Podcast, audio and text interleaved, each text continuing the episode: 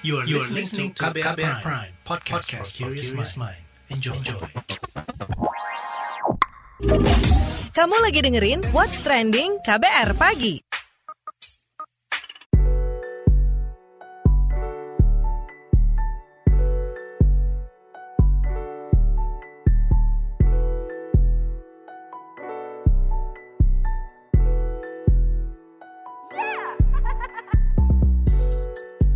Kabar pagi siaran pagi radio paling update. Selamat pagi. Apa kabar Anda hari ini di hari Selasa 21 September 2021? Kembali lagi saya Don Brady menjadi teman pagi Anda semuanya di What's Trending KBR pagi pastinya. By the way, berapa persen nih gaji Anda semua yang habis untuk belanja di e-commerce? Gak bisa dipungkiri emang ya, kian banyak masyarakat yang memilih belanja secara daring. Bahkan e-commerce Indonesia turut tumbuh hingga berada di ranking satu dunia – di hadapan para CEO beberapa marketplace raksasa Indonesia Rabu lalu, Wakil Ketua Komisi 6 DPR RI Gede Sumarjaya Linggih mengapresiasi pertumbuhan e-commerce Indonesia yang berada di nomor satu dunia tersebut. Ia pun mengharapkan Indonesia dapat tampil sebagai pemenang di pentas global industri e-commerce. Menurutnya, banyaknya kemudahan dalam mengakses internet membuat konsumen e-commerce meningkat beberapa alasannya antara lain adalah praktis, kemudahan sistem pembayaran, efisien waktu, dan banyaknya harga promo yang menarik dari pelaku usaha online. Sebelumnya, hasil riset kata data Insight Center dan Kredivo itu menunjukkan masyarakat menggunakan sekitar 3% hingga 5% dari pendapatan bulanannya untuk belanja di e-commerce. Generasi Z dan milenial adalah yang paling banyak menghabiskan gajinya berbelanja di e-commerce. Hasil riset menunjukkan bahwa semakin muda, rasio pendapatan yang dibelanjakan di e-commerce kian besar. Masyarakat berusia 18 hingga 25 tahun rata-rata nilai transaksi mereka di e-commerce setara dengan 5,4 persen dari pendapatan bulanannya yang berkisar di angka 4,6 juta rupiah per bulan. Nah, sementara untuk kelompok usia 26 hingga 35 tahun punya rata-rata pendapatan yang lebih besar, yakni 5,7 juta per bulan. Dari jumlah tersebut, pendapatan yang dibelanjakan di e-commerce sebesar 5,2 persen. Hmm, bagaimana nih dengan Anda? E-commerce Indonesia merajai dunia. What's next? Itu yang kita obrolin pagi ini. Tapi sebelum kita lanjut, kita dengar dulu opini warganet plus 62 berikut ini.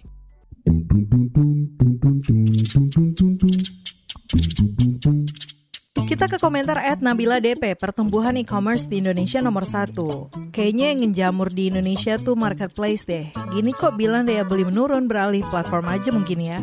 Lalu komentar at Elwinandari, benar beralih belanja online jadi satu alasannya. Ditambah langganan Gramedia Digital, jadi nggak perlu lagi beli buku fisik, kecuali beneran suka bukunya dan niat koleksi. Komentar at Audia, manusia sekarang benar-benar lagi di fase belanja online terus kali ya, sampai segala Instagram, TikTok yang aslinya bukan aplikasi jualan, jadi sekarang ada shop-shopnya gitu.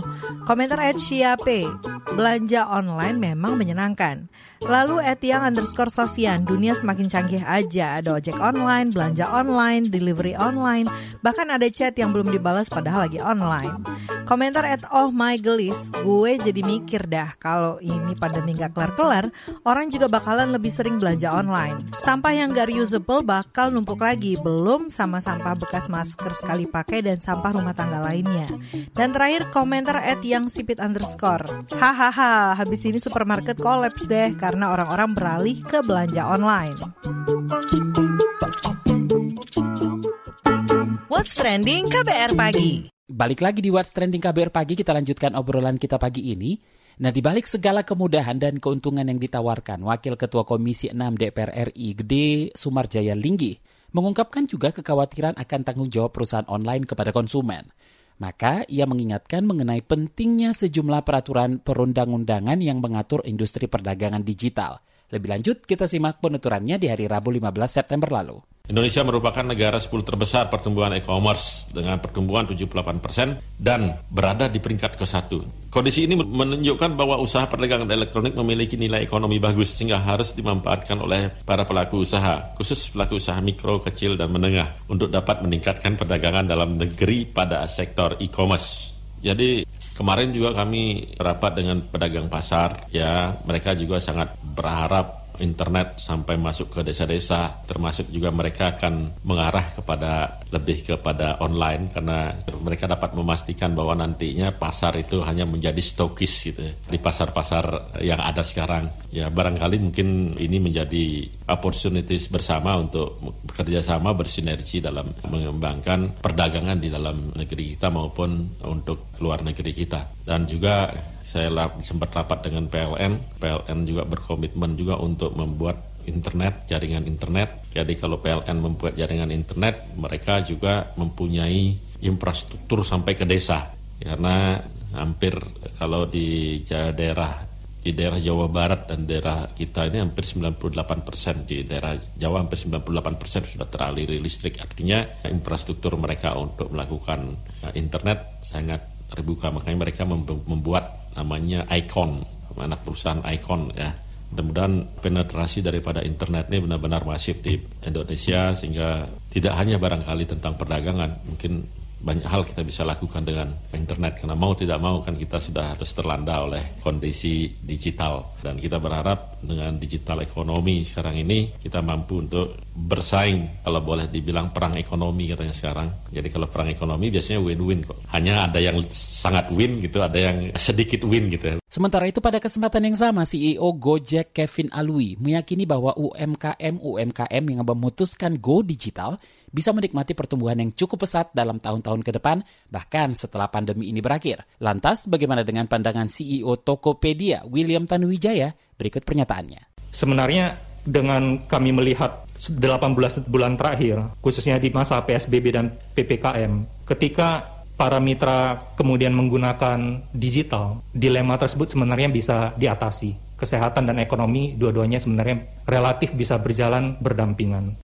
Go digital banyak cibiran-cibiran negatif, tapi ternyata sekarang banyak perusahaan-perusahaan mereka bukan hanya menjadi tuan rumah di negara sendiri, tapi mampu menjadi raksasa-raksasa global. Seperti sosial media generasi berikutnya, TikTok lahirnya itu di Tiongkok. Nadi kami bagaimana bisa tumbuh berkembang bersama UMKM, namun selama pandemi ini kami melihat 7 dari 10 pelaku usaha justru mengalami kenaikan volume penjualan karena tadi secara digital didorong oleh PSBB dan PPKM. Provinsi seperti NTB, Sulawesi Tengah, dan Sulawesi Selatan justru merupakan provinsi dengan tingkatan penjualan paling tinggi. Di sisi lain, selama pandemi ini lewat research dari LPM Universitas Indonesia, di Tokopedia ditemukan bahwa 68,6 persen yang bergabung selama pandemi, mereka adalah pencari nafkah tunggal di keluarga. Jadi selama masa pandemi ini kita bisa melihat bisa bukan karena terbiasa, tapi bisa karena terpaksa. Para pedagang yang tadinya tidak punya pilihan ketika mereka tidak bisa berjualan karena restriksi PPKM, mau tidak mau mereka menggantungkan harapan lewat kanal-kanal baru seperti uh, online. Dan salah satu keunggulan dari e-commerce ini juga pertumbuhannya itu menggunakan konsep kolaborasi. Jadi selama masa pandemi ini beberapa kementerian dikoordinasi oleh Kemenko Maritim dan Investasi saat itu berinisiatif mengeluarkan gerakan Bangga Buatan Indonesia dan didukung oleh beberapa kementerian dan pelaku e-commerce, kami berhasil membantu banyak sekali UMKM yang pertama kalinya go online, Pak. Dan UMKM ini sangat membutuhkan event-event untuk memasarkan produk mereka seperti UMKM batik, fashion, selama ini kan mereka menunggu ada event offline, pameran. Tapi selama masa pandemi kan pameran secara offline tidak bisa dilakukan. Jadi banyak sekali gerakan-gerakan seperti ini bisa membantu mengakselerasi edukasi dan transformasi digital tadi ke seluruh lapisan masyarakat. Kami juga sudah melakukan digitalisasi pasar rakyat, dimulai dengan pasar Cikurubu. Sudah tujuh pasar tradisional bergabung dengan kami, dan di sini terlihat bahwa sebenarnya teknologi yang tadinya dianggap susah, kembali bisa karena terpaksa. Saat pandemi ini ternyata bisa kok beradaptasi dengan digital dan bisa ternyata meningkatkan penjualan mereka sepenuhnya secara online. Tentunya juga digitalisasi warung. Jadi e-commerce ini tidak hanya tentang orang berdagang dari rumah atau berdagang dari gudang, tapi warung-warung tradisional juga bisa dinaik kelaskan. Ini salah satu pionirnya sebenarnya Bukalapak dan ini menjadi sebuah tren yang terjadi di e-commerce. What's trending KBR pagi?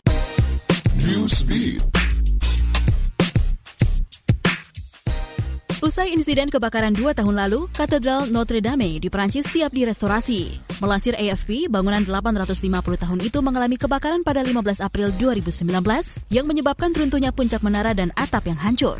Pihak terkait menyebutkan, sebelum restorasi Katedral Notre Dame ini harus dipastikan keamanannya, dibersihkan sisa-sisa kepingan bangunan yang rusak. Kepala entitas publik yang bertugas merestorasi, Louis Georgelin, mengungkapkan, kemungkinan katedral ini akan dibuka pada 16 April 2024.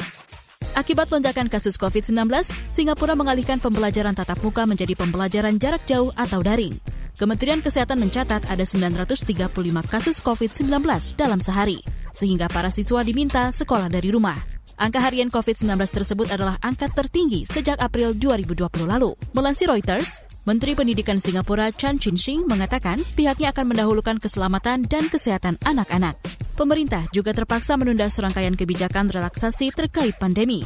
Lonjakan ini terjadi di saat Singapura telah merencanakan hidup berdampingan dengan COVID-19 serta 80 persen warganya yang sudah tervaksinasi. K-pop World Festival 2021 akan diselenggarakan pada 15 Oktober mendatang. Monster X, Stray Kids, The Boys, Oh My Girl, dan sederet idol grup lainnya telah dikonfirmasi akan menghiasi ajang ini. Acara yang terakhir kali diselenggarakan pada 2019 dan 2020 sempat dibatalkan karena pandemi COVID-19 ini merupakan ajang kompetisi K-pop yang diselenggarakan Kementerian Luar Negeri Korea Selatan. Lebih dari 400 tim dari 100 negara pun berpartisipasi dalam babak penyelisihan K-pop World Festival kali ini. Namun acara diklaim menggunakan format bebas kontak untuk menjaga kesehatan para artis, kontestan, staff, serta para penggemar K-pop dari COVID-19.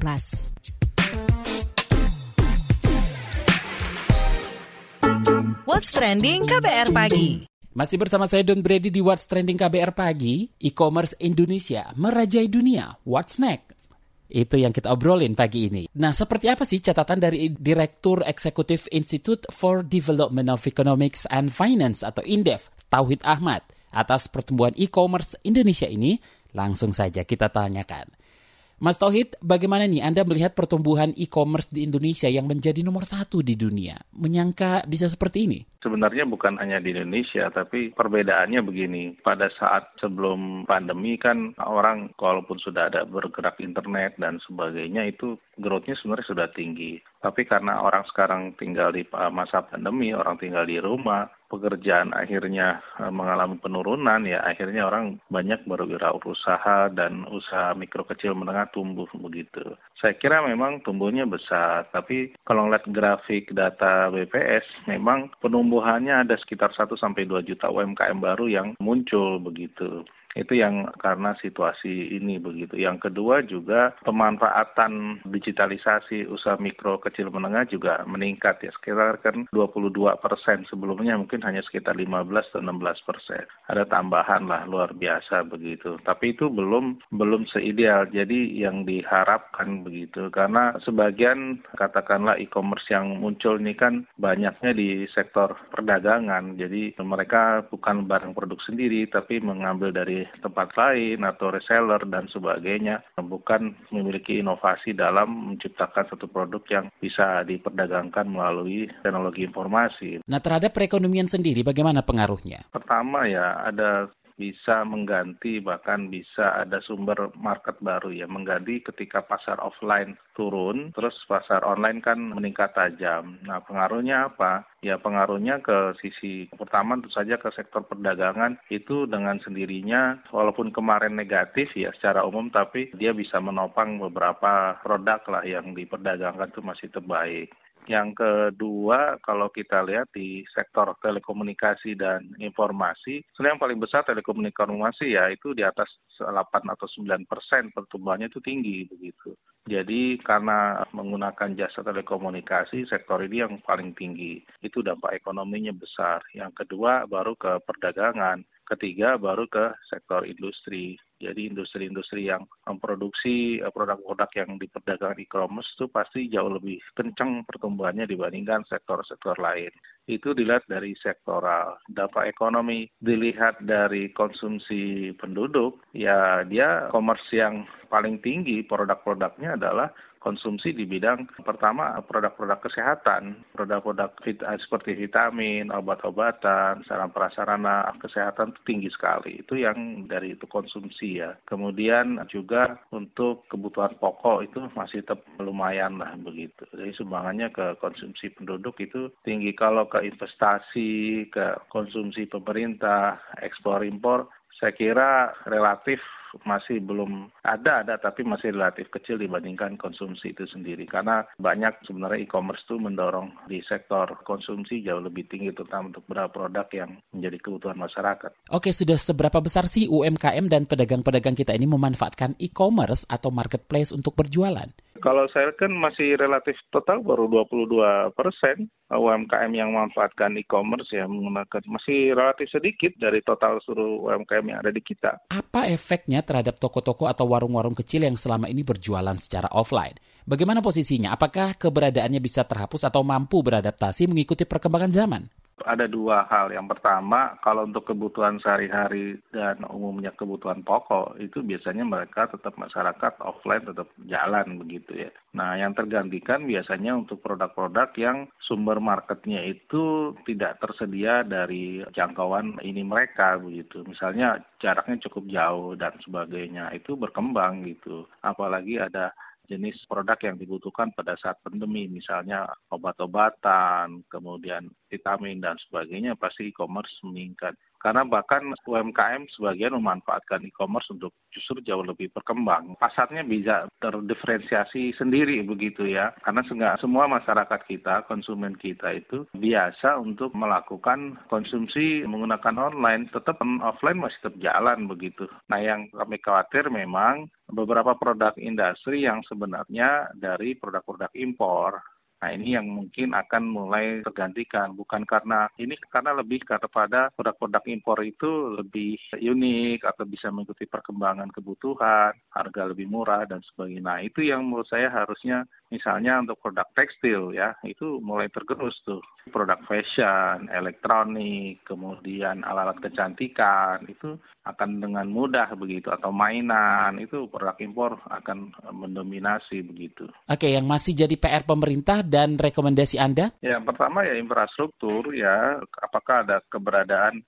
jaringan ya akan butuh misalnya BTS yang banyak di beberapa wilayah yang sangat kurang begitu di perkotaan aja sering sering hilang sinyal apalagi di daerah-daerah yang keberadaan pemancarnya terbatas. Yang kedua adalah berkaitan dengan kapasitas. Kapasitasnya dia bisa berapa di satu daerah jalannya memang terbatas begitu. Satu soal jaringannya sendiri kapasitasnya. Nah, yang ketiga saya kira pada daerah-daerah tertentu itu yang saya kira kurang adalah memanfaatkan jaringan katakanlah digital ini untuk usaha begitu. Kita dominan digital itu mungkin hampir 90-an persen. Kalau lihat data ya, 80-an persen yang menggunakan digital itu untuk komunikasi ketimbang untuk wirausaha untuk berbisnis. Nah ini yang saya kira menjadi PR gitu. Termasuk saya kira yang penting adalah bagaimana agar digitalisasi itu bisa dimanfaatkan sebagai sumber inovasi, sumber ilmu untuk katakanlah bagian daerah dilakukan percepatan gitu untuk dunia pendidikan, kesehatan, kemudian juga bagaimana masyarakat juga berwirausaha atau berusaha. Terima kasih Direktur Eksekutif Institute for Development of Economics and Finance atau INDEF, Tauhid Ahmad. What's trending KBR pagi? Commercial break. Commercial break.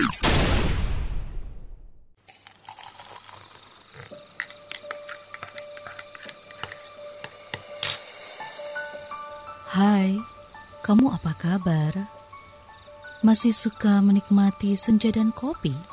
Aku masih ingat kebiasaan kita. Sehabis pulang kerja, selalu mencari tempat untuk sekedar ngobrol dan ngopi. Tapi kadang kita kehabisan bahan obrolan.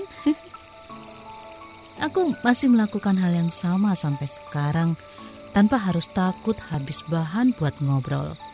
Karena aku selalu mendengarkan KBR sore dari Senin sampai Jumat jam 4 sore.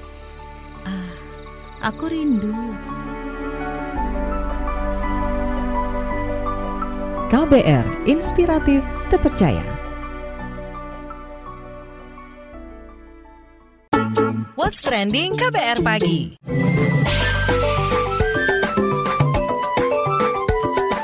WhatsApp Indonesia. WhatsApp Indonesia kita mulai dari Jakarta. Kepala Badan Nasional Penanggulangan Bencana BNPB Ganip Warsito menyatakan, ke depan pemerintah bakal memfasilitasi warga yang kesulitan mengakses aplikasi Peduli Lindungi lantaran terkendala kepemilikan gawai atau telepon pintar alias smartphone. Namun demikian, Ganip tak menjelaskan secara rinci metode apa yang akan menggantikan aplikasi tersebut. Ganip menjelaskan, data masyarakat yang telah divaksin memang sudah terakses secara otomatis dengan aplikasi Peduli Lindungi. Penggunaan aplikasi tersebut, kata dia, sejatinya untuk mencegah adanya penambahan kasus COVID-19 bersama dengan pelonggaran pengetatan dan pembukaan beberapa fasilitas publik. Namun demikian, Ganip mengatakan jika syarat yang dipermasalahkan dalam peduli lindungi adalah bukti sudah divaksin, sebetulnya sudah ada bukti secara fisik. Sehingga kata dia, warga yang terkendala kepemilikan gawai masih bisa menggunakan fasilitas publik dengan menunjukkan sertifikat vaksin fisik mereka. Sebelumnya, Ketua DPR Puan Maharani menyoroti penggunaan aplikasi Peduli Lindungi sebagai syarat masyarakat mengakses fasilitas publik.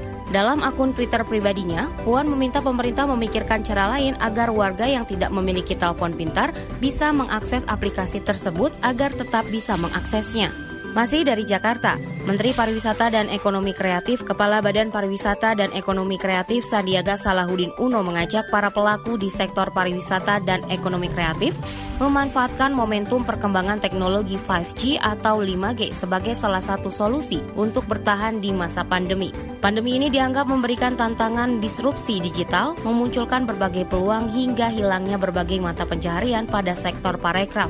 Melalui rilisnya, Sandi menyebut masa ini adalah masa penuh ketidakpastian atau biasa disebut VUCA, Volatility, Uncertainty, Complexity, and Ambiguity. Masa penuh tantangan yang menuntut untuk terus melakukan perubahan. Indonesia pun menjadi penyumbang terbesar ekonomi digital di kawasan ASEAN dengan nilai lebih dari 40 persen. Proyeksi pendapatan sektor-sektor digital media di Indonesia akan terus ditingkatkan. Pendapatan pada 2021 mencapai 2.800 juta US dollar dan akan meningkat dua kali lipat di tahun 2025. Terakhir kita mampir ke Jambi. Pemerintah Provinsi Jambi mengusulkan adanya insentif bagi pengelola sampah sebagai sumber ekonomi baru di saat pandemi COVID-19. Hal ini disampaikan Kabit Pengendali Pencemaran dan Kerusakan Dinas Lingkungan Hidup Provinsi Jambi, Asneli Rida Daulay. Usulan ini dianggap bisa melibatkan masyarakat dan komunitas dalam pengelolaan sampah di daerahnya. Seperti dilansir antara news, saat ini Dinas Lingkungan Hidup atau DLH Jambi tengah menyusun sejumlah dokumen untuk membentuk perda dan kebijakan penanganan sampah. Di tengah perkembangan zaman, pengelolaan sampah tidaklah terbatas, sehingga material sampah juga memiliki nilai ekonomis. Demikian WhatsApp Indonesia hari ini. Demikian kabar pagi hari ini. Jika Anda tertinggal siaran ini, Anda kembali bisa menyimaknya di podcast What's Trending yang ada di Spotify, kbrprime.id, dan di aplikasi mendengarkan podcast lainnya. Dan Brady undur diri, besok kita ketemu lagi ya. Stay safe, bye-bye. Terima kasih ya sudah dengerin What's Trending KBR Pagi. KBR Prime, cara asik mendengar berita. KBR Prime, podcast for curious mind.